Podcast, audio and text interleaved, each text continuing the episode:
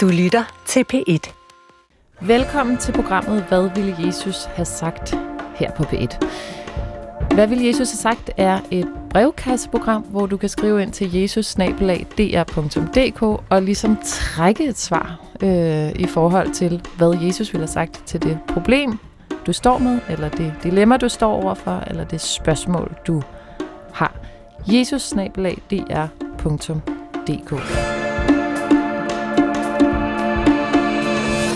I studiet med mig er Sara Augen, som er præst i Søborg Kirke ved Gilleleje. Velkommen til, Sara. Tak. Så har jeg besøg af Lars Gustav Lindstrøm Lindhardt, som er fra Frederiksbergsovn. Velkommen til dig, Lars Gustav. Tak for det. Og Helene Reingård Neumann, som er vikarpræst i Marmorkirken.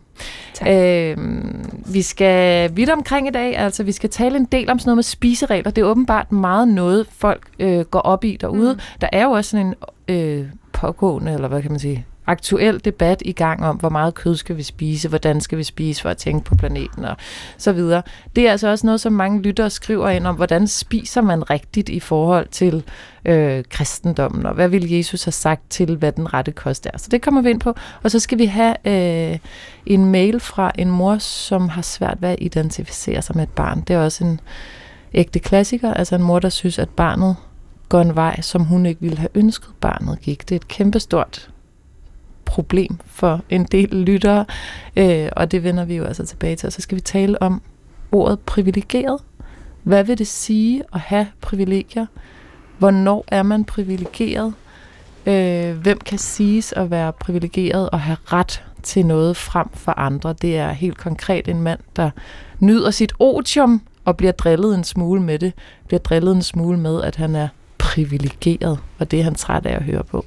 Skriv ind til jesus Jeg har lige et spørgsmål, øh, som jeg fik lyst til at spørge jer om. Det er noget tid siden, at partiet Alternativet øh, var ude og fejre, kan man sige, at de nu er blevet en ren kvindelig folketingsgruppe.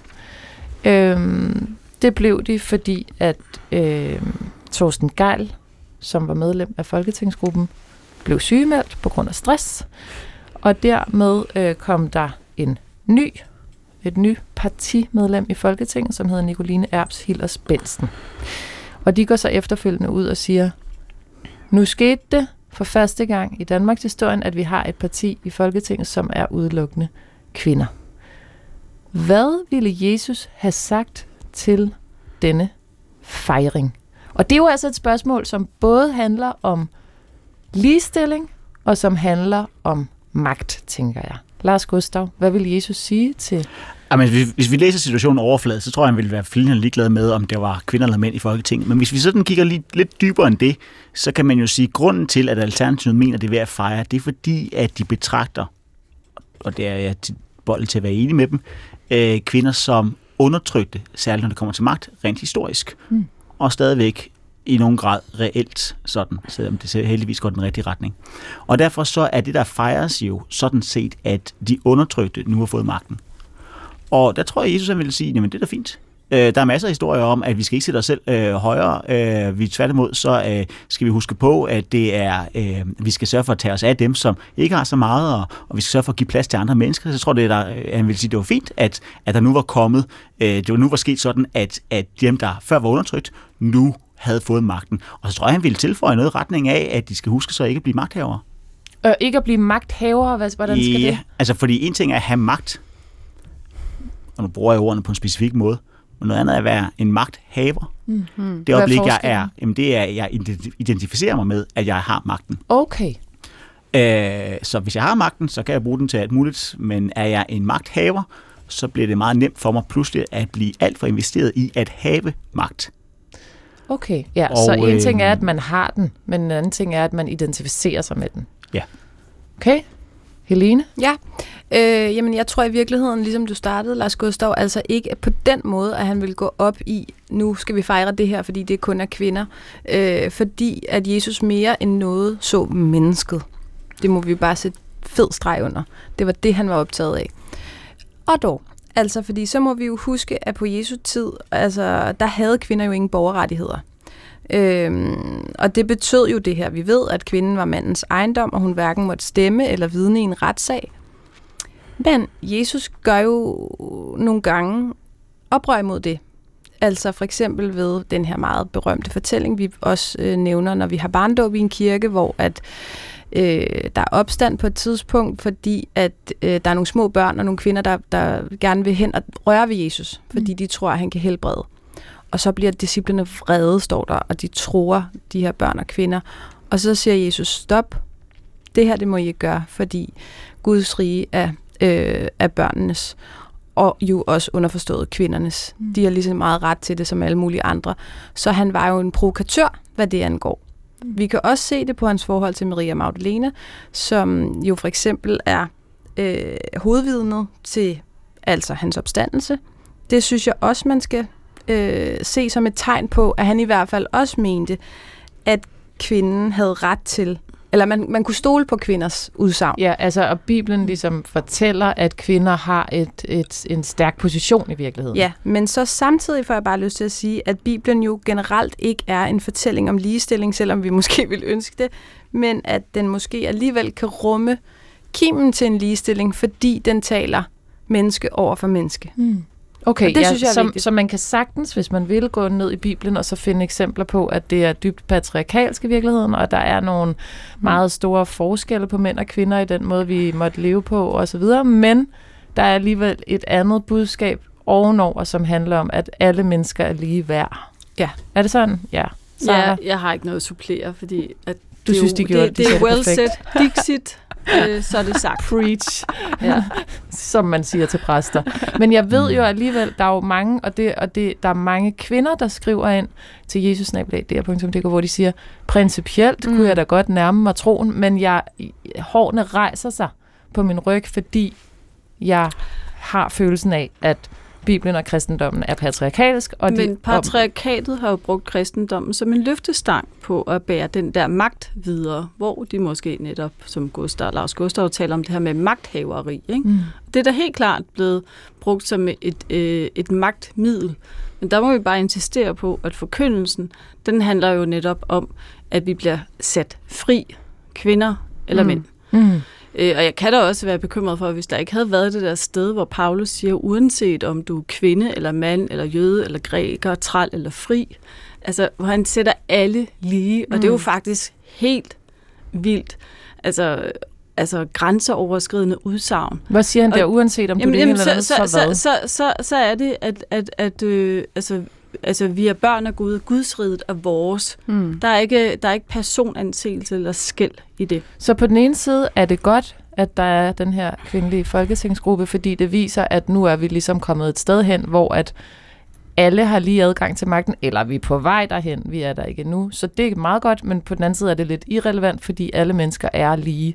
Så det er sådan lidt dobbelt. Jeg vil også bare lige sige, det skete jo, fordi Thorsten Geil blev sygemeldt. Ja, ja det tænker jeg også på. Det der håber jeg da virkelig ikke, at det er det, man har fejret. Hvad, hvad, hvad vil Jesus sige til det med at fejre? Altså, den ene død, den andens brød. Altså, det er jo, det er jo lidt det, der er tale om her. Hvad, har vi nogle eksempler på det der med, at, ligesom, øh, at man ikke må tage øh, næring eller fordel af andres problemer, Sarah? Ej, jeg, altså, jeg ved det ikke. Er det ikke bare sådan ret uheldigt? Altså, altså det, det, det kunne man måske bare lige have tænkt sig lidt bedre om, ikke? Altså, ja, okay. det, det falder vi måske nok Nå, men jeg tænker da, at det ikke sådan meget bibelsk værdi, det der med, at vi ikke må fejre andres undergang, eller sådan. Det ved jeg ikke. Jo, jo, men, men eller, altså, jo, det er det, men det er fordi, at øh, kernebudskabet i alle, alt hvad Jesus fortæller, ligesom kan opsummeres med næstekærlighedsbuddet. Mm. Og, og det at elske sin næste, er per definition ikke at glæde sig over, at han er syg. Mm. Altså, det er jo en del af det, kan man sige. Så i og med, at, at Thorsten Geil er syg, øh, mm. øh, undskyld, og er, er, er, er Folketingsgruppens næste, mm. så er det jo ærgerligt, at, de, at det fremstår som om, de glæder sig over, at han ikke øh, er rask nok til at være der. Nu kommer jeg til at tænke på, når jeg selv er inde og ser kirker, går ind i en kirke, kigger på den der tavle over, hvad der har været. Der er jo også altid sådan en præstetavle, eller sådan en tavle, hvor man ser, hvem gik forud for den præst, der er der nu. Altså, I vil jo også lyve, hvis ikke, at jeres, altså, hvis man ikke der er jo også et eller andet i jeres eget erhverv, hvor man overtager det fra en anden, hvor man øh, får noget magt, fordi en anden ikke længere kunne have det. Altså, hvordan sørger man for at sige sig fri fra magt selv som præst. Du siger, der er forskel på at have magt og være magthaver, Lars Gustav. Det er jo Mhm. også en magtposition at være præst, og man overtager desuden den præst fra en, eller den magt fra en anden. Hvordan- Og hvordan man ser sig fri? Ja, hvordan sørger man for, at den magt ikke kommer til at styre en, eller Ja. den autoritet, som man får tildelt? Ja, ja, og, og, altså, og at man ikke sådan går, går ned og føler sig mindre værd det øjeblik, man er, er nødt til at gå på pension, eller hvis Ja. man bliver sygemeldt eller et eller andet. Ja. Ja. Det er jo også en måde at, at se, hvordan magten har fået for meget magt over os. Ikke? Mm. Jamen, altså, helt grundlæggende gør vi det jo ved at bede. At minde os selv om, at, at vi ikke har magt over noget. Og at, øh, at, at det er troen på, at vi har magt over noget som helst, mm. som er det, der er synd for os. Grundlæggende. Ja, det er vel også noget med at holde respekten i hånden, og ligesom sige, at vi har respekt for det arbejde, der er gået forud, og det vil vi hverken øh, hamle op med eller sammenligne os med. Det er noget andet, Mm. tænker jeg. Men man tager jo magt på, når man tager den der præstekjole på. Gør man det? det altså, det jeg er tænker jeg også spørgsmål. lidt. Gør man virkelig det? For jeg tror vidderligt for min eget vedkommende, og det er det, jeg også deler med mine kolleger om, at man er utrolig ydmyg over for den der situation. For vi har jo ikke, vi, hvad har vi? Vi låner jo af en andens magt. Vi låner jo af en guddommelig magt, som vi håber og tror på, kan løsne og lindre andre mennesker. For, for vi er jo ingen, altså på den måde er vi jo ingenting værd i sig selv. Altså vi, vi har en kjole på, og vi låner os ind i det. Og selvfølgelig så giver det da en, en form for øh, en, en styrke, og altså jeg elsker min præstekjole, fordi den, den er super tung, og den giver mig jo simpelthen en, en tyngde og, og, og et sted at stå. Men jeg er jo i ordets bedste forstand en Guds tjener.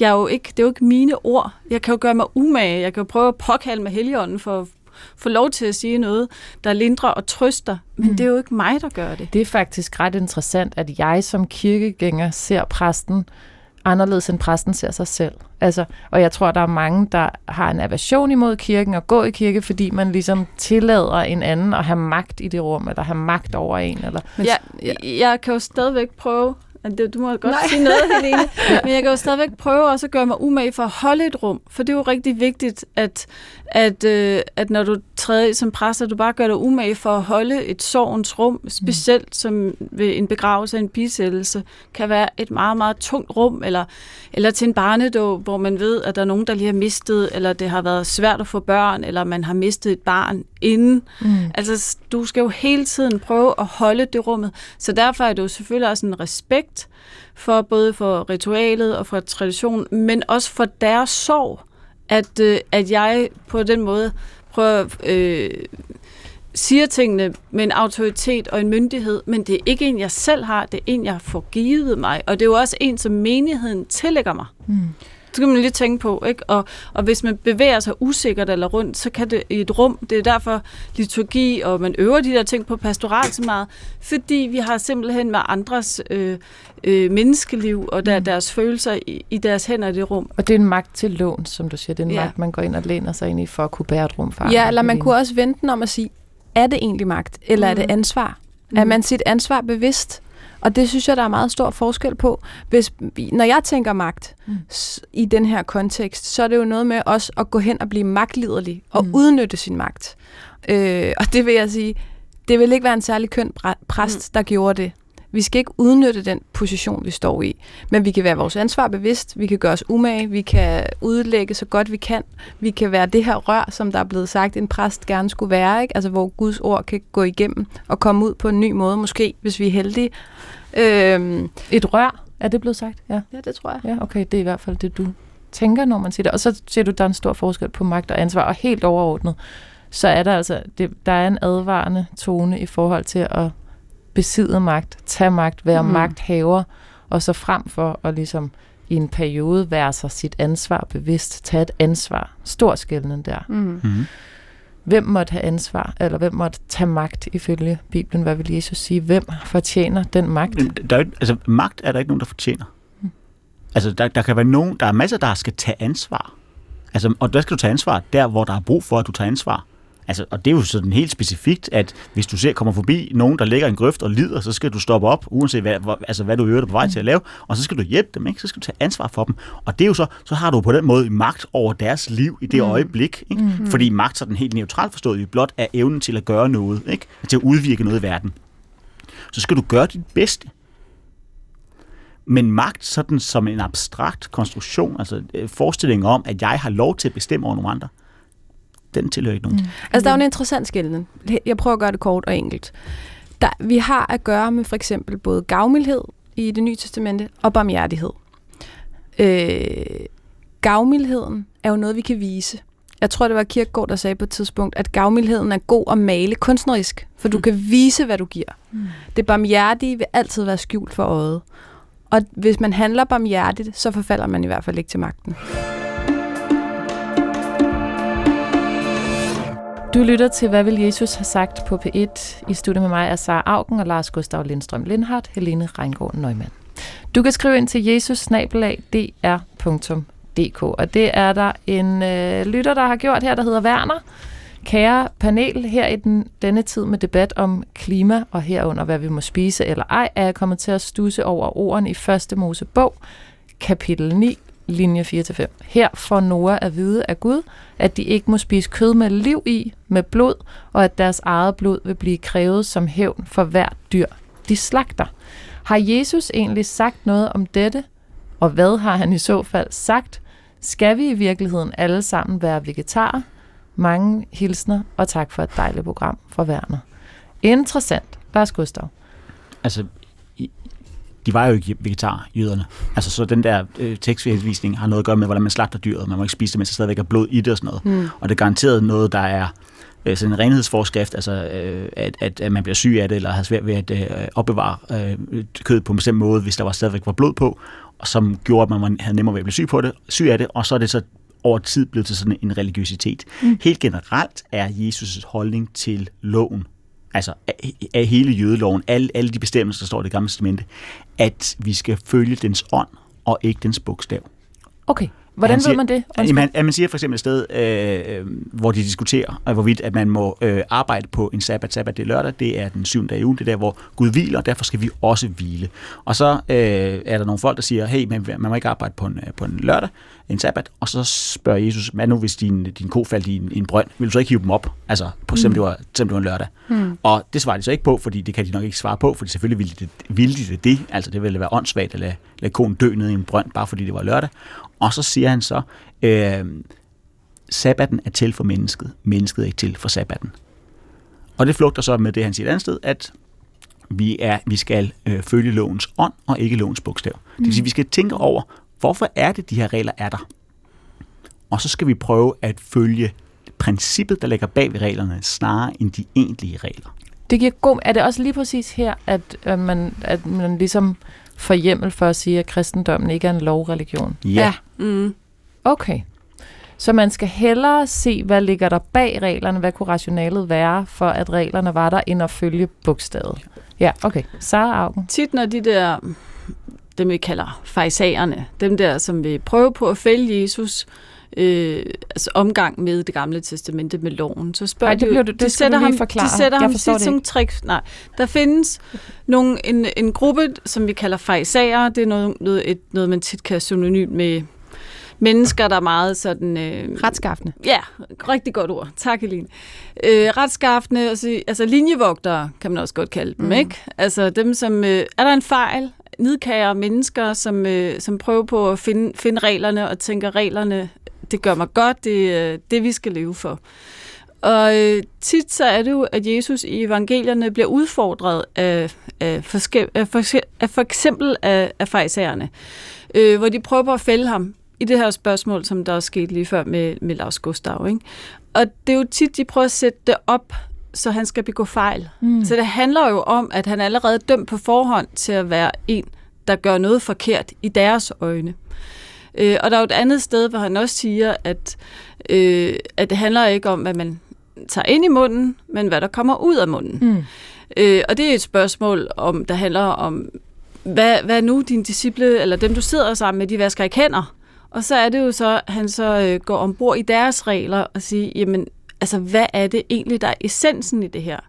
Og det er jo sådan, at øh, Jesus øh, sandsynligt jo nok øh, ikke øh, spiser forskellige slags øh, mad, fordi der er jo de her jødiske leveregler på det tidspunkt. Og det er jo også noget senere, der bliver gjort op, gjort op med. Han siger det for eksempel der med, at det handler om, hvad der kommer ud af munden, ikke ind af munden. Men øh, et sted i apostlenes gerninger, så en af hans disciplene får, også, får et syg, syn, Ah, jeg fumler lidt her. Der er også en af hans disciple Ja. får et syn, som handler om, at han ser øh, en du komme svævende ned fra himlen, himlen med alle mulige slags dyr, og jeg tror måske Helene fortælle lidt om, hvad det er for nogle dyr, eller hvad? Nej, det ved jeg ikke. Nej, det ved jeg ikke, om det er sådan noget med øh, øh, øh, kameler og skalddyr og muslinger og svin og det ene og det andet. Alle de der ting, han, han, øh, han, han ikke må spise, og Gud siger til ham, du skal spise det. Mm. Og så siger han, det må jeg jo ikke, det er jo forbudt. Og så sker det tre gange, og tit så er det jo sådan, altså der er sådan en, et, et tal, ta, talsystem der. Når det er tredje gang, så ved vi, så, så gælder det. noget. Ja. Og så er det, han tænker på, jamen, hvad, hvorfor er det egentlig, jeg har fået det her at vide? Hvorfor er det, at jeg har fået besked om, at, øh, at nu må vi spise frit? Og så forstår han så, jamen det handler om, at Gud ikke gør forskel på nogen. Øh, at han tager imod alle mennesker, uanset hvad det er, det handler om, og det handler ikke om, hvad vi spiser, men hvad det er, vi er. Okay, så hvis man bare kigger sådan liturgihistorisk på det, så i, altså nu oversætter jeg bare, hvad jeg tænker, I siger, øh, så, så har der været noget med nogle forskrifter.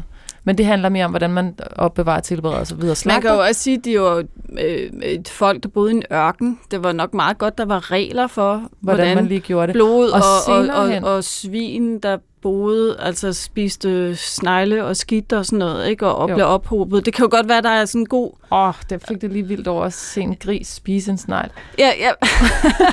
Nå, men altså, det var også bare lige for, for at tænke på... morgenen, ikke? Altså for eksempel, hvis man lider gigt, så må, kan man ikke spise svinekød, ikke? Fordi, fordi øh, og, og det er jo ikke fordi, der er noget urent med svinekød, men det er, Det er bare fordi, at, at de kan ikke komme af med deres affaldsstoffer. Det vil sige, at alt bliver ophobet i et, et svin. Okay, men- Og det er måske meget godt, når man er på vandring i en ørken, at man ikke... Øh, Så der er de der regler, og Ja, senere der er så bliver der gjort Ja. op med de regler. Ja. ja blandt Det er en ny andet. tid.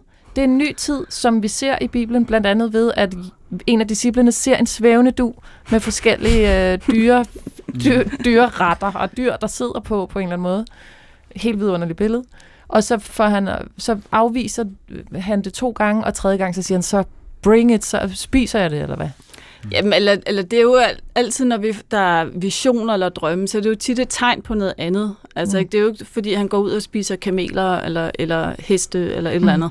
Men det handler jo om, at det ikke er det, der skal sættes i spil. Det handler om, at det ikke handler om, øh, at det ikke handler om, hvilke regler du Ja, har så det med handler dig. ikke om, nu må du endelig spise skalddyr. Det handler mere om, at man ikke skal gøre forskel. Og, når, og, når og, så, vi, og så bliver der spist skalddyr. og jeg Jo, synes så. egentlig, det er meget sjovt, når jeg siger det her med duen, så griner I også en lille smule. Altså, det er jo et lidt sjovt billede.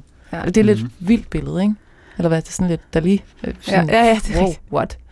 Der, jeg synes bare, det er et sindssygt godt spørgsmål, det her. Fordi det ham, rammer ned i vores øh, dagligdags problematik, når vi står nede på den der køledisk Mm. i Brosen eller Netto, eller hvor det er. Fordi, hvad skal vi stille op med det problem, vi har lige nu, i forhold til at være klimabevidst? Og det, der, vi, der bliver vi bare nødt til at vende det om og sige, det her med, at vi mennesker er en trussel for verdens gang, det, det, det, det, det tror jeg simpelthen ikke, Jesus har kunne med sin vildeste fantasi, eller hans samtid i hvert fald, har troet, at det kunne gå så vidt. Mm. Det er jo et helt nyt problem. Øh, og det bliver bare, det skal vi jo lige Ja, for vi havde slet ikke muligheden for at decideret Jamen, ødelægge verden nej. dengang. Altså, der var det verden, der var en trussel for menneskeheden. Mm. Mm. Altså, det var naturkræfter, og det var katastrofer. Det bliver det så igen jo. Øh, ja, men det, hvis ansvar er det, og det er jo også en kæmpe lang snak, ikke? Øh, men så synes jeg, at jeg tænkte over det her, og så tænkte jeg, der er jo også noget, som man måske ikke har lyst til at sige, men der blev spurgt direkte, mener Jesus, at vi skulle blive vegetarer?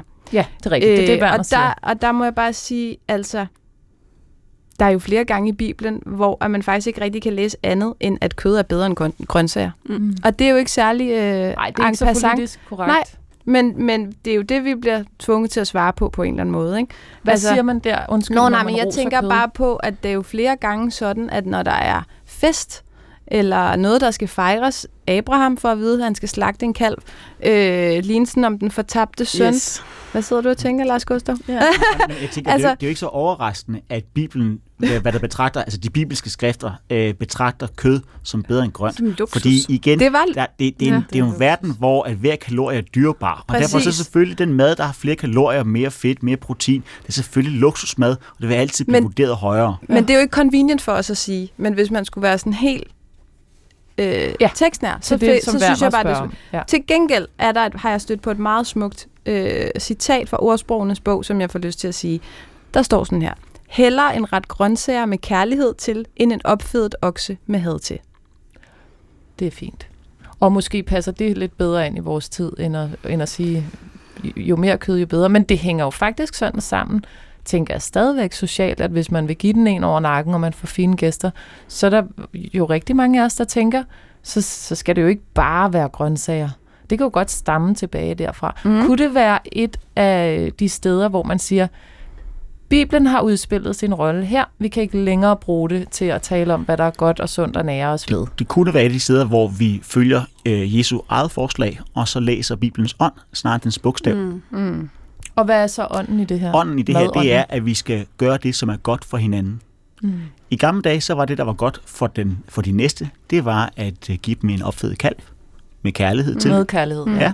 I dag, så er det, der er godt for vores næste, både her i Danmark og globalt set, det er måske, og jeg siger måske, fordi jeg ikke ved så meget om det, men det er sådan min fornemmelse, øh, det er måske i højere grad at spise grønt. Mm. Og der er vi jo ja. Ja. så tilbage til det, det hele startede med, med at kigge på princippet bag, kigge på reglen bag frem for bogstavet. Du sidder stadigvæk med nogle noter, Helene. Nej, men det er bare fordi, altså, så tænkte jeg over... Kæmpe spørgsmål, åbenbart. Ja, Mm. altså... Øh, til gengæld kunne man spørge, om Adam og Eva ikke var vegetar. Jo, Okay. Det, Fordi altså, der, der står jo sådan her i øh, 1. Mosebog, kapitel 1, vers 29. Ja, tak. Nu giver jeg jer, jer alle planter, der sætter frø på hele jorden, og alle træer, der bærer frugt med kerne. Dem skal I have til føde. præcis. Sig det igen. Men det er jo først... Sig det igen. Okay. 1. Mosebog, øh, kapitel 1, vers 29. Så siger Herren til Adam og Eva, ikke? Nu giver jeg jer alle planter, der sætter frø på hele jorden, og alle træer, der bærer frugt med kerne. Dem skal I have til føde.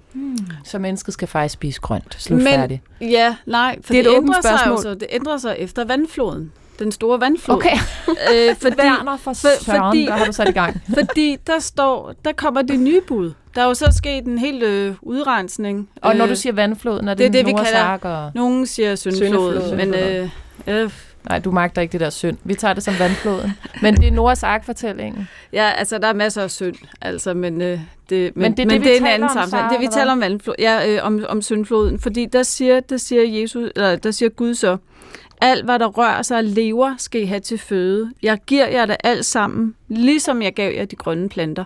Hmm. Så Der er vi tilbage på kød. Så Gud ændrer holdning, og det ser vi jo også øh, i løbet af det gamle testamente. Det er ikke altid, at, øh, at Gud er sådan ensartet. Han, øh, han har også, øh, han skifter også temperament øh, og, og ændrer sine beslutninger. Nogle gange øh, læser vi også om noget, han, hvor han fortryder og gør noget anderledes. Så, så man kan sige, der, der er en mulighed her. Og så synes jeg slet ikke, vi har slet ikke været og snakke om vin. Nej, lad os Altså- lige tale om det også. det, Kød og Og- vin. om, om den velsignelse, som, Ja. som, som altså vin blev jo virkelig lovprist øh, i, i Bibelen. Øh, og det er jo også et, som, øh, som, er, altså, som i nadvaren jo er blevet overført. Ikke? Mm. Øh, og det kan jo virkelig få mange op af stolen, om, om man nu skal drikke druesaft, eller der skal være alkohol i. Mm. Var Altså- der alkohol i datidens vin? Ved man det? Ja, der var noget. Ja, det var der. Ja, det var der. Ja. Det var der. Okay. Spiritus Santus. Okay. Ja. Men det bliver faktisk også øh, øh, omtalt som en, en gave til menneskeheden. Mm. okay. Altså øh, som vinet. Græs lader det gro til kvædet, planter til tjeneste for mennesker, så der frembringes brød af jorden, og vin, der giver mennesket glæde. Og der må man bare sige, at både vin og kød, hvis man kigger fuldstændig sådan rationelt på det, så kan man godt sige, bob, bob, skal vi nu også det? Men hvis man kigger på det øh, i kristen kontekst, og måske sådan, altså åndelig kontekst også i forhold til næring, så kan der godt være et stort ja. Og så er det jo så vores ansvar at forvalte ting med måde. Ja, mådeholdet er ret afgørende, fordi hvorfor er det, at vin ikke er et problem på Jesu tid? Mm. Fordi der er jo ikke nogen, der har nok vin mm. til at blive alkoholikere af det. Mm. Jo, måske kongerne, men de er jo sådan i forvejen, ja. sådan i Jesu øjne selv, sådan relativt langt ude. Ikke? Jo. Og dyrene er der jo ja, heller præcis. ikke. Sådan... Og det, det vil sige, at altså, selvfølgelig er der et mådehold. Det er et mådehold, som Jesus nok ikke har haft behov for at i talsætte ja. dengang. Og selv hvis han har talsat det, så er det nok ikke blevet husket af særlig mange, og derfor nok heller ikke blevet skrevet ned, fordi det var der ikke behov for, det ligesom at huske. Nej. Nej. Så det vi kan sige til Werner, det er, at ifølge Bibelen og ifølge Jesus, så nej, skal vi ikke alle sammen være vegetar, fordi der er noget, der divergerer på det. Det, der så er at tilføje, er, det er, at der er et mådehold, som er nødt til at blive øh, eksemplificeret, fordi vi har vin og kød i meget større mængder tilgængeligt nu, og at man måske skal hmm. kigge på øh, princippet bag, som er... Øh, hvad er til gavn for de næste? Hvad er til gavn for de næste? Og det spørgsmål, det ændrer sig igennem tiden. Hvad er det bedste for os selv og hinanden? Og det har nok ændret sig rigtig meget siden. Hvad er det bedste for de næste? Det er faktisk en meget god huskeregel. Hvad er det bedste for de næste? Det rimer. Det er faktisk rigtigt. Hvis det rimer, så er det sandt. Nu har vi overskriften på det her program. Tak, Lars Gustav. Velbekomme. Den sidder vi og bøvler med hver eneste uge. Du lytter til, hvad vil Jesus have sagt her på P1? Grunden til, at vi bøvler med overskriften, det er jo, fordi vi kommer igennem så mange forskellige, kæmpe store emner. Øh, vi har fået en mail ind på jesusnabelag.dr.dk. Den starter ret abrupt. Min store søn er ikke klimabevidst. Øh, min søn er på øh, 16 år, han har et fritidsjob og tjener dermed sine egne penge, men han bruger sine penge på nyt tøj, meget nyt tøj og mange nye sko, selvom jeg opfordrer ham til at finde genbrug, for eksempel på nettet. Vi spiser overvejende vegetarisk, men flere gange om ugen cykler han på Burger King med vennerne for at i gåsøjne få kød, selvom vi laver sunde, lækre, mættende retter. Han spørger hele tiden, hvornår vi skal have en større og hurtigere bil, og han interesserer sig for motorsport og Formel 1 og andre forurenende sportsgrene, og efterspørger ferier langt væk med fly, selvom vi virkelig forsøger at arrangere fede ferier i køreafstand fra Danmark. Jeg synes, vi har forsøgt at opdrage ham til at leve bæredygtigt, uden at være fanatisk i parentes, men det er som om, at han bevæger sig længere og længere væk fra det. Han går jo ikke decideret og smider skrald i naturen og den slags, men jeg synes, han går op i det forkerte. Det påvirker vores forhold negativt, og han orker ikke høre mig snakke mere om bæredygtige valg. Skal jeg give slip og bare lade ham være sig selv, eller skal jeg blive ved med at prøve at påvirke ham i en mere bæredygtig retning? Hvad vil Jesus have sagt? Og så siger lytteren her, hun vil gerne være anonym, og så siger hun, og virkelig, hvad vil Jesus have sagt? Og ikke præsterne. Hun er faktisk meget interesseret i, hvad vil Jesus have sagt? Der er to ting i det. Der er igen det her med bæredygtighed, og så er der jo det større aspekt, som handler om den sorg, det er, når nogle af vores nærmeste gør noget andet, end vi ville ønske, de gjorde. Mm. Ja. Ved de faktisk, at det er en kvinde? Det der, det er et godt spørgsmål, og det ved jeg jo ikke. Jeg havde faktisk tænkt også nok, at det var en mor, men så pludselig så kom jeg til at læse efter. Jeg kan ikke se noget, Nej, der, og, det er, og ved ikke du hvad? en far. Og man skal jo faktisk huske på, at det kan lige så godt være en far, der har Mm. de her tanker. Det er egentlig meget øh, kønsstereotypt, at jeg tænker, det er selvfølgelig mor, der sidder og bekymrer sig på den det måde. Vores lytter spørger sådan i hvert fald. Hvad vil du sige? Skal vi kalde den forældren, Sarah Mm. Augen? Jeg tror, at Jesus ville have sagt, nu går du og jeg til sønnen på Burger King. Du får lov til at bestille det, du vil. Jeg tager min vegetarburger. Og så sidder jeg her og er sammen med dig. Jeg sidder og er sammen med dig og er nysgerrig på, hvem du er. Fordi du er mere end hvad du gør. Du er elsket, og, og selvfølgelig er det, er det dig, som er det interessante. Mm. Og, og det tror jeg, Jesus også vil sige i bæredygtig henseende. Mm. For hvad er bæredygtigt? Det er der, at man har en relation og en kommunikation med de mennesker, øh, der, man, der er omkring sig. Mm. Det virker jo lidt som om, forældrene har taget den vegetariske opgave lidt for alvorligt og taget et bid af kundskabens træ. Du ved, det, der var to træer i øh, paradisets have, og øh, der står ikke noget med, at det er et æble, der står bare, at det er en frugt. Øh, og i kundskabens træ, så er det jo evnen til at skelne mellem godt og ondt. Mm. Og øh, det er jo åbenbart en meget, meget klar stemme i, i forældrenes øh, øh, system.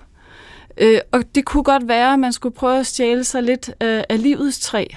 Mm. Øh, og det har vi jo fået lovet. Vi har jo fået lovet, at, at vi, vi, vi har del af det evige liv, øh, når vi er hos Kristus.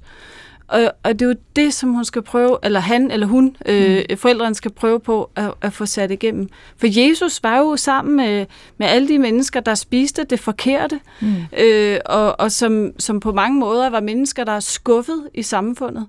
Øh, Jesus øh, er jo også en, der har skuffet sine forældre. Mm. Han, øh, han, han blev væk Øh, han, han, han skred fra dem, mens øh, de var ved at rejse, sådan, øh, rejse væk fra Jerusalem som 12-årig. Så, så smuttede han, og de var ude af sig selv af bekymring. Hvor var han dog af? Mm. Han var så gået hen i templet, ville være sammen med sin, sin åndelige far. Mm. Så, så det er ikke for at sige, at alt er lige godt. Det er bare for at sige, at det, der kan synes forkert, det bliver nødt til at være lige meget, eller hvad? Altså, den, der gør noget forkert, er vigtigere end det forkerte, som han gør. Ja, okay. man taler jo tit om det der med, at man skal kende træ på sine frugter. Det er jo også et billede, som, mm. som Jesus ofte bruger. Ikke? Øh, forældrene taler jo også om, at der er jo noget, der er godt. Det er jo ikke som sådan. Ikke? Men hvad er det mest bæredygtige, fremadrettet? At, at det er at blive ved med at fodre det træ, og glæde sig over, hvad, hvad barnet er i sig selv, mm. og, og lade det slippe. Mm. Netop fordi det er et sted, man ikke har magt over. Fordi det er jo det der med, altså hvis vi taler om magtpositionen igen, mm. at, at, hvad får man ud af det? Ja, og hvad er magt, og hvad er ansvar her? Det er jo ja. så også lige... Okay, ja. Jeg får også lyst til at sige noget om fromhed. Ja. Øh, fordi at jeg er helt 100% sikker på, at den her forældre kun har gode intentioner, for det har vi jo næsten heldigvis altid på vores børns vegne. Ja, Dixit, men, jeg er enig. Mm. Men der er noget fordømmelse her og det skal man bare passe så meget på med. Øh, og der er noget, altså for eksempel så er jeg øh, for vane altid i min kirkebøn at bede, øh, når man har en bøn efter prædiken, øh, det har jeg lært af min øh, kollega Mikkel Vold, det gør han også, øh, frels os for trom, fromhed. Okay. Øh, og det handler om, når fromheden står foran noget andet. Og jeg synes måske, at jeg ved ikke, om man kan sige, at det er jo al respekt for den her forælder, så det er ikke for at sige noget hårdt, men der er noget fromt her. Mm. Altså, der er noget med, at vi skal gøre det rigtige, øh, som måske står foran det at se sin søn mm. helt. Mm. Det er lidt også mm. det, du er inde på, ikke? Mm. Øh, og man skal bare være på vagt med det, det. Det er meget interessant, det der med fromhed og moraliseren, fordi det, jeg synes, det er så nemt at sige, når andre gør det, hvor man tænker, hvor er det latterligt, at du bruger så meget energi på at moralisere på andres vegne. Men når det er et emne, der øh, man selv går op i, så, så mener man jo, det er for de andres bedste, at mm. de følger den idé, at de følger den mm. moral. At de, mm. Så det er altså enormt svært, sådan konkret, ligesom når man står i den situation som mor, og så tænker, det ville være bedre for dig ja, ja. at lære at være på en måde i verden, som er bedst muligt for de andre også. Ikke? Og men der, der er jo også alt det generelt, undskyld så, nej, med klimas skyld. Ja. Altså, øh, men det kan vi tage i et men, andet program. Okay, men, men jeg synes, at det, vi kan måske lige opsummere her, at det vigtigere er at se barnet, uanset hvad det så måtte være, der står i vejen. Fordi det vil altid være vigtigere at se på den person, der gør forkert, end det forkerte, som personen gør, siger du, Lars Gustav. Ja, og en tommelfingerregel, som jeg øh, er begyndt at bruge nu i forhold til min to og en halv årige søn, som øh, er træls det meste af tiden. Øhm, det er øh, Jesus, der siger, elsk dine fjender og bed for dem. Mm. Og det er et citat, jeg er glad for, fordi at øh, det netop er så voldsomt. Mm. Øhm, fordi man kan jo sige, hvilken, hvilken mor eller far ser sin søn som en fjende. Mm. Men det gør vi jo faktisk ret meget nemmere, end vi tror. Ja. Hvis vi for eksempel kommer til at insistere for meget på det forkerte, som vores børn gør, så gør vi dem til fjender, også selvom vi ikke vil. Og der er det, Jesus minder os om, at vi skal elske vores fjender mm. og bede for dem. Ja, og, og når du siger citatet godt, så er det jo også, fordi det peger pilen tilbage på os selv, at mm. vi sætter barnet i en modstandsposition. Men jeg vil også sige, det er måske også derfor, at man kan have fængselspræster. Det har jeg også spekuleret enormt meget mm. over. Hvordan kan man sidde derude og ligesom vel, eller ikke velsigne, men på en eller anden måde mm. blåstemple eller velsigne noget, der er så voldsomt. Og det er jo så et eksempel på det, bare i mm. meget mildere skala i forhold til et toårigt barn, der konkret forhindrer det, der burde ske, og som ville være nemmest for forældrene lige skete. Ikke? Ja, ja, ja. Og bedst men, for men samtidig også. må man jo også bare sige, det at være forældre, selvfølgelig har vi alle mulige intentioner på vores børns vegne. Altså jeg har en 11-årig søn, der er 100% uinteresseret i at dyrke sport. Og det, jeg forstår det ikke, for jeg elsker selv at løbe og lave alt muligt, og vi, jeg kan ikke forstå det. Altså, jeg prøver ligesom nærmest dagligt at sige, hvad med det, hvad med det? Mm. Indtil, at han nu har kastet sin kærlighed over badminton. Mm. Det var bare, Det var fordi det. han ikke havde fundet Det sit det, rette. han skulle. Ja. Det var det. Øhm, så og, nej, men det fik jeg bare lige lyst til at sige i forhold til, hun skal jo stadig, eller han skal jo stadig være forældre og være en rettesnor og mm-hmm. tage samtalen, fordi det hører med til forældreskabet. Mm. Øh, så man må ikke give op. Det synes jeg er meget vigtigt. Og, og det lyder jo som om, at det gør forældrene øh, heller ikke. Mm-hmm. Men der er jo stadigvæk de der rejser med, øh, med, med, med biler i nabolandet og det ene og det andet. Og der kan man jo bare stå hos sig selv mm. og være det forbillede, og om ikke andet, så har, er der en søn, der ikke smider skrald på gaden. Mm. Øh, det er da også værd at tage med. Mm. Og, og stadigvæk bare insistere på, at, at, øh, at øh, vi er mere, end hvad vi gør. Når Jesus svarer eller gør ting, så er det jo tit meget overraskende og mm. meget øh, uforstående mm. og vender tingene op og ned. Og han taler jo tit i billeder, og han tit i lignelser, og det har vi jo ikke kapacitet til som, som, som præster at finde på et eller andet sjov historie, øh, som kan være billede på, hvad det er, øh, der egentlig skal siges. Ikke? Men, men noget overraskende kunne måske at være nysgerrig på og sige, okay, hvad er det, ved, hvad, er nysgerrig, hvad er det, du godt kan lide ved Burger King? Måske mm. bare en enkelt gang. Mm. Og bare sige, jamen, jeg er hos dig. Mm. Det tænker jeg er bæredygtigt. Fordi hvis vi skal gøre lidt mere klima, øh, være lidt mere klimabevidste og få, få det ind, så, så nytter det jo ikke. Altså skyld og skam, Mm. det, øh, det er jo bare erfaringsmæssigt en rigtig, rigtig dårlig måde øh, at opdrage på og, og være til som menneske på. For det, der gør, det er, at man synes, man får frataget værdi Mm. øh, som menneske, hvor man bliver set på, hvad det handler om, hvad man gør, og ikke hvem man er.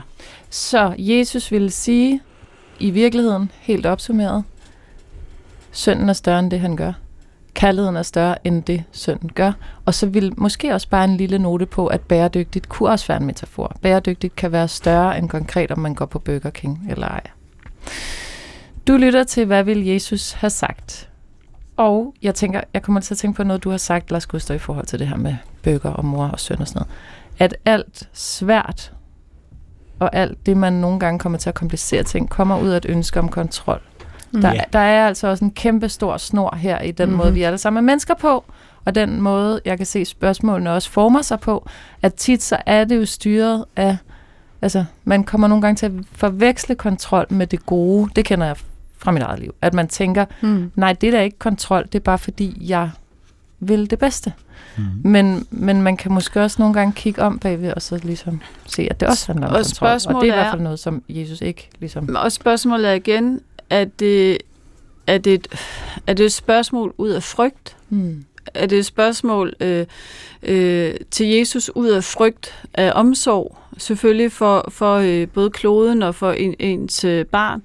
Eller er det et øh, spørgsmål ud af kærlighed? Ikke? Mm. Altså igen, så kan vi jo vælge, jamen, hvad er det egentlig? Hvad vil kærligheden svare på det Mm. her? Må jeg lige spørge om noget, som, som lidt af i forlængelse, men når I sidder, jeg, jeg kommer bare til at tænke på den der begravelsessamtale, man har med folk, hvor man taler med dem om, hvem det er, der er død, og hvad de har mistet. Mm. Er det ikke ret ofte, at, at folk ligesom udtrykker, at de ville have ønsket, at det liv blev, var blevet levet anderledes? Altså hos den, der var død? Mm, Nej. det sker en gang imellem.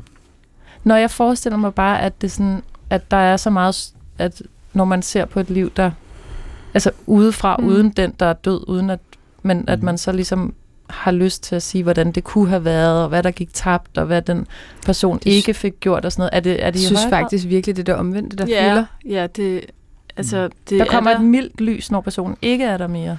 Ja, en, Ja. gang, en gang med er der nogle, nogle børn, som, som kan konstatere, at deres øh, at de er i stand til at være bedre forældre, end deres forældre var. Mm.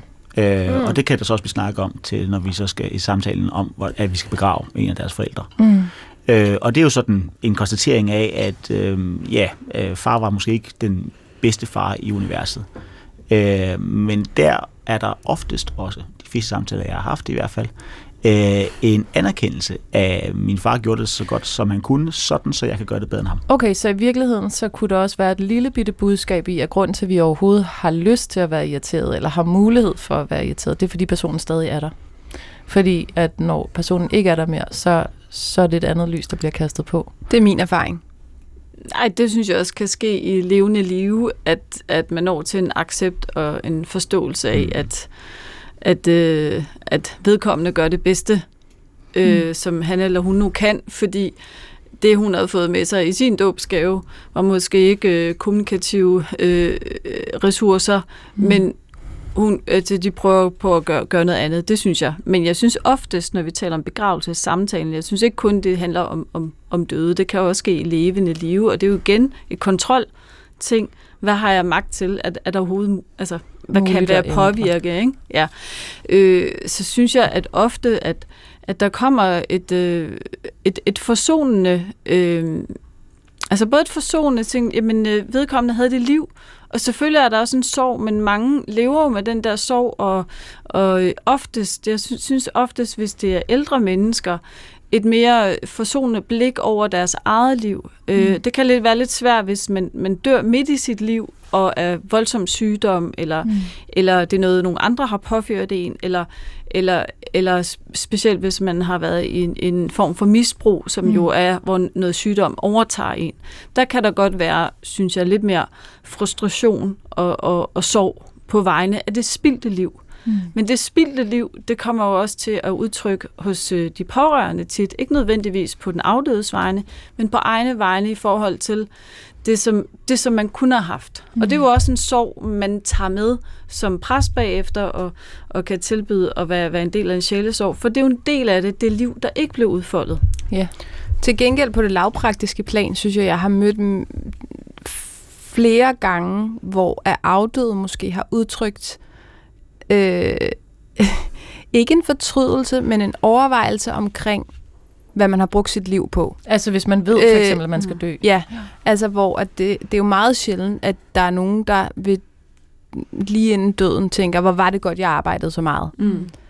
Det, jeg har prøvet flere gange i hvert fald, hvor det var, måske man skulle have været mere sammen med sin familie, måske man skulle have rejst mere, og det ved jeg godt kan være sådan lidt... Øh, Åh, oh, det, er også, det er faktisk lidt fromt, ikke? Men jo, altså, men, øh, øh, hvis man skulle have rejst bare, mere, så er vi jo tilbage altså, det, til klimaproblemet. Altså, det kan godt være, det er fromt, men det er også rigtigt. Altså, det er sådan ja. grundlæggende ja. logisk, og det er, sådan, og det er altså, uanset, hvad man tror på. Det er selvom mm, man tror på, mm. at der er ingenting efter tiden, så er det sådan, at hvis vi faktisk forstår, at vi skal dø, og at vi ikke ved, hvornår vi skal dø, men at vi skal dø, og der er ikke nogen vej udenom, så betyder det også, at det eneste logiske måde at leve på, det er, at så meget af det, vi gør, det er værd at gøre i sig selv. Mm. Det giver god mening. Ja, der, der er jo... Øh, Altså jeg husker, jeg, bare første, skal... jeg mener, min første begravelser. Ja. Nu må Jamen, det er da også en stor ting, der, der, var, der, var, øh, der var jo en, en, øh, en kvinde, der sagde, at de brugte jo meget det her med, der stod for Bibelen, lad ikke solen gå ned over jeres fred. Mm. Ja. Og, og det kan nemlig godt lyde fromt, men mm. det er jo så rigtigt. Altså, hvad er det, altså, øh, altså, vi er sat til for? Det er jo fordi, at vi som mennesker bliver hele, og, og, og, og stråler og lever og, og, og kan så meget mere, når vi er i kærligheden. Mm. Og det er jo den, vi skal gribe efter hele, øh, hele tiden. Og nogle gange så kan man jo flygte ind i sit arbejde, eller mm. flygte mm. ind i et andet. Men der er jo en grundlæggende sandhed i, at, at, at øh, man skal prøve på at ordne tingene her mm. og nu. Mm. Fordi vi ved jo ikke, hvornår vi skal herfra. Mm. Og så at hver ting er værd at gøre i sig selv, og ikke hele tiden med et mål for. For vi aner ikke, om vi når for målet med. Vi, vi ved det simpelthen ikke. Nej, ja. Nej og, øh, og det var bare fordi til det, du spurgte om i forhold til, hvornår øh, møder I folk, der dømmer, kontra det her spørgsmål, vi startede med i forhold til ja. mor eller far, øh, så må man jo bare sige, generelt tror jeg, det kunne være sundt, at man menneske til menneske var lidt mindre fordømmende. For det ja. tror jeg, Jesus vil sige. Du lytter til, hvad vil Jesus have sagt, og vi skal øh, nå en mail fra en mand, siger jeg nu også, der har, han vil også gerne være anonym. Vedkommende være, det kan jeg huske, hvad en mandlig lytter. Der har nået sit otium. Er det jo et, et ord, I lige kan... Er det et græsk ord? Det må være latin. Nå. Ja, det, lyder, det, det, lyder, det er super latin. Okay, nå, den må jeg godt lige læse op på til næste gang. øhm, kære Jesus, efter et langt arbejdsliv, hvor jeg har betalt min skat og aldrig ligget samfundet til last eller modtaget offentlige ydelser, har jeg nu nået pensionsalderen. Tillykke til dig, lytter, for det lyder faktisk som en ting, du har glædet dig til. Nu ser jeg frem til at have det godt og nyde min pensionisttilværelse. Men nu skal jeg fra omgivelserne høre på, at jeg er i god privilegeret sammenlignet med kontanthjælpsmodtagere, og det trætter mig. Så, kære Jesus, hvem er egentlig mest privilegeret? Dem, som nyder frugten af deres eget arbejde, eller dem, som kan nyde frugten af andres arbejde? Altså, det er jo et, øh, det er jo en holdning udtrykt som et spørgsmål, øh, vil jeg sige. Altså, det, det er i hvert fald helt tydeligt, at, at øh, vores lytter føler, at han er, altså, har fuldt ud fortjent den her situation, han står i nu, som er god. øh, og det kan jeg da også godt forstå, for han har selv øh, arbejdet hele sit liv. Og så er der vel en eller anden form for... Jeg tror, at virkeligheden det, han har provokeret over, er, at der er nogen, der kan det samme, men uden at have ligesom tjent op til det et helt liv. Så er Augen. Først så tror jeg ikke helt, jeg forstod det her spørgsmål, hvad det handlede om. Men så kom jeg til at tænke på en lignelse, som handler meget om den guddommelige retfærdighed. Mm. Og der er en lignelse, der handler om, hvor Jesus fortæller om de her mennesker, der arbejder i en vingård, tror jeg.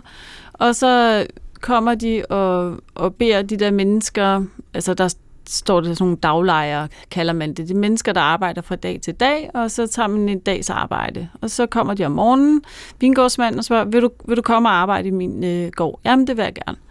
Og så et par gange i løbet af dagen, så er du så, at, øh, at han øh, indkalder flere og flere. Den sidste time, inden ligesom, øh, arbejdspladsen lukker, kalder han også nogle arbejdere ind. Øh, og så sker der jo så, at den aftalte dagsløn på den tid hedder en denar. Det vil sige, det er dagslønnen for, for dagens arbejde. Og det sker jo så, at, øh, at dem, der har været der på arbejde en hel dag, får udbetalt deres denar, for det er jo ligesom det, der var aftalen. Øh, så er det jo så, at de andre får også en denar. Selvom de kun har været der en time. Mm. Ja, og så bliver de jo skide sure. Mm. Ikke? Så bliver de sådan hvad sker der? H- hvad er der gang i? Ja, altså øh, dem, der fik det for en hel dags arbejde. Ja, ja, og så, jamen, det var jo det, der var aftalen. Altså, hvorfor kan I ikke nyde den her? Den er, det var ligesom, det var aftalen. Jamen, de synes, det er retfærdigt. Jamen, det er ikke jer, der bestemmer, hvad der er retfærdigt. Det er ligesom mig, der gør det, altså vingårdsejeren. Og med det, så prøver Jesus at forklare, at, at der findes... Altså det der retfærdighedsbillede skal vi nogle gange øh, lægge op og ned. Mm-hmm. Så, så er det mere retfærdigt øh, at, øh, at have arbejdet sig igennem sit liv, eller øh, retfærdigt, at, jamen, hvad er det, han kalder? Altså det der taler om kontanthjælpsmodtager. Ja, det synes jeg også, det synes jeg på en eller anden måde, det kan, det kan jeg mærke, der er en del af mig, der synes, der bliver lidt nedsættende. Øh, fordi altså, jeg tror ikke, man af vilje selv vælger at stå uden for arbejdsmarkedet. det, det er den anden ting. Nu men, vil jeg bare øh, lige sige, den historie, du nævner ja. der, siger jo til vores lytter, din pensionisttilværelse bliver ikke dårligere af, at der er nogen, der også får et for, tilskud, faktisk også selvom får, de ikke er 68. For, der faktisk får øh, et, et, øh, et, altså det, man kalder øh, et værdigt liv, eller for, faktisk får mulighed for at, øh, at, at have en pensionisttilværelse, selvom de ikke har haft mulighed for at arbejde på samme måde. Så, han, så aftalen er overholdt. Denne øh, daglejer af Guds nåde har fået sin, øh, har optjent sin pension, og den får han jo, uanset om der ligesom er nogen andre, der også får til. Så, så hvad, er det for, hvad er det for en del? Ikke? Altså han taler om, hvem der er mest privilegeret. Mm. Ja, ja, det er så det. Ja. Jamen, det, det, det der er med det, som jeg, jeg, jeg sagtens, øh, altså, jeg er enig i det, der blev sagt indtil videre. Øh, samtidig så kan jeg også forstå, hvis lytteren indtil videre ikke føler sig helt forstået, fordi det, mm. som han jo er sur over, som jeg hørte, mm.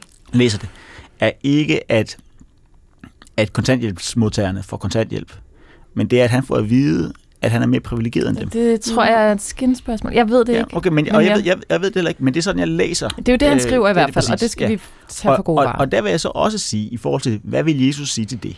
Og jeg tror, at Jesus vil sige til det også, at, og her så skal jeg lige udlægge, hvad betyder privilegeret. Privilegeret mm. betyder, mm. at det ikke er synd for dig. Mm. Det er det, det privilegeret betyder. Hvis du har privilegie, så er det ikke synd for dig. Mm. Hvis du ikke har privilegie, så er det synd for dig. Mm. Det er helt sådan, bare lige så vi forstår, hvad det er, vi snakker om. Så spørgsmålet er, er det mere synd for de kontanthjælpsmodtagerne, som er tvunget til at leve af andre, arbejde, mm. andre menneskers arbejde, eller er det mest synd for ham, end det er, undskyld, end det er for ham, der mm. ligesom uh, selv tjener sine penge. Og der tror jeg, Jesus vil sige, ja, det er faktisk mere synd for kontanthjælpsmodtagerne. Altså han er privilegeret. Han er mere ja, privilegeret. Ja, ja, ja, det, det er synd, fordi de, de andre de er tvunget til at leve af andres, i det her tilfælde statens, mm. almiser.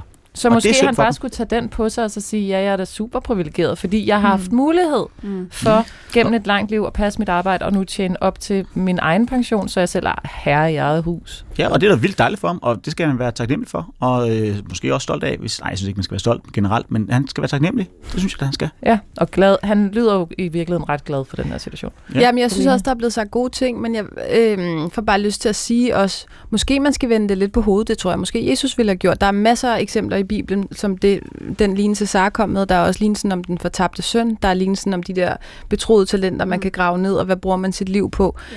Men er det vigtige egentlig ikke her noget helt andet? Netop, hvorfor er han så optaget af det? Mm. Hvorfor er han egentlig så optaget af, hvad folk synes, eller mener, eller er han privilegeret, eller er han ikke privilegeret? Find ro med, hvor du er, Mm. Og nyd det. Men Ja, hvad, altså, Altså- er det for en, hvad er for en del, der er så optaget af det her sådan Ja. retfærdighedsprivilegiespørgsmål? Mm. Hvad er det for en, en sorg, der gemmer, er, er gemt der? Måske Fordi synes han bare, han har arbejdet for meget og Fordi- for længe. Retfærdigheden er ikke lige sådan at skalere ud fra Bibelen. Nej. Og det jeg også siger dermed, fordi man kunne jo godt tænke, jamen siger Jesus ikke noget med, at man skal bidrage, og man skal arbejde, og man skal tage sit ansvar på sig, og man skal gøre, hvad man kan, og så videre. Og så kunne man godt sige, jamen, så siger lytteren til det her med, at der er så bare nogen, der lever af andres penge, og ikke gør det. Men der må man så se i kontekst af, hvorfor er det så, at de ikke gør det? Er det så overhovedet noget, man selv er herre over og har kontrol over osv.? Og så altså, bare lige det helt korte svar er jo så bare, når han siger, hvem er mest privilegeret, så vil Jesus måske faktisk sige, det er dig. Mm. Fordi det ikke er synd for dig, fordi du jo har det ret godt, som han selv siger i Ja, den her. Og så gå hjem lige og læs lignelsen om den fortabte søn, for den har vi sikkert ikke tid til at den få har vi forklaret. tid til. Nej, men den er god. Mm. Ved du hvad, den er Den er bare altid givet videre. Og Det er der, sådan og der, er kilde. også, Den er bare og der er altid også, god. og der er også noget kød i. Ja, Okay. Ja, det er, Nå, øh, jeg tror, det var, Charles, det det, hele. det var Charles Dickens, der sagde, at det var the finest story ever written, eller sådan noget. Wow, og det kom så for en ret stor forfatter selv. Ja, Yes. så den kan vi jo alle sammen lige gå hjem og læse. Sara Augen, Lars Gustav Lindstrøm Lindhardt, Helene Reingård Nøgman. Tusind tak, fordi I var med i dagens program. Du kan finde alle tidligere programmer på DR Lyd, eller hvor du ellers finder din podcast. Og tak til producer Christoffer Rauf Heide. Jeg hedder Iben Maria Søjden. Tak fordi du lyttede med.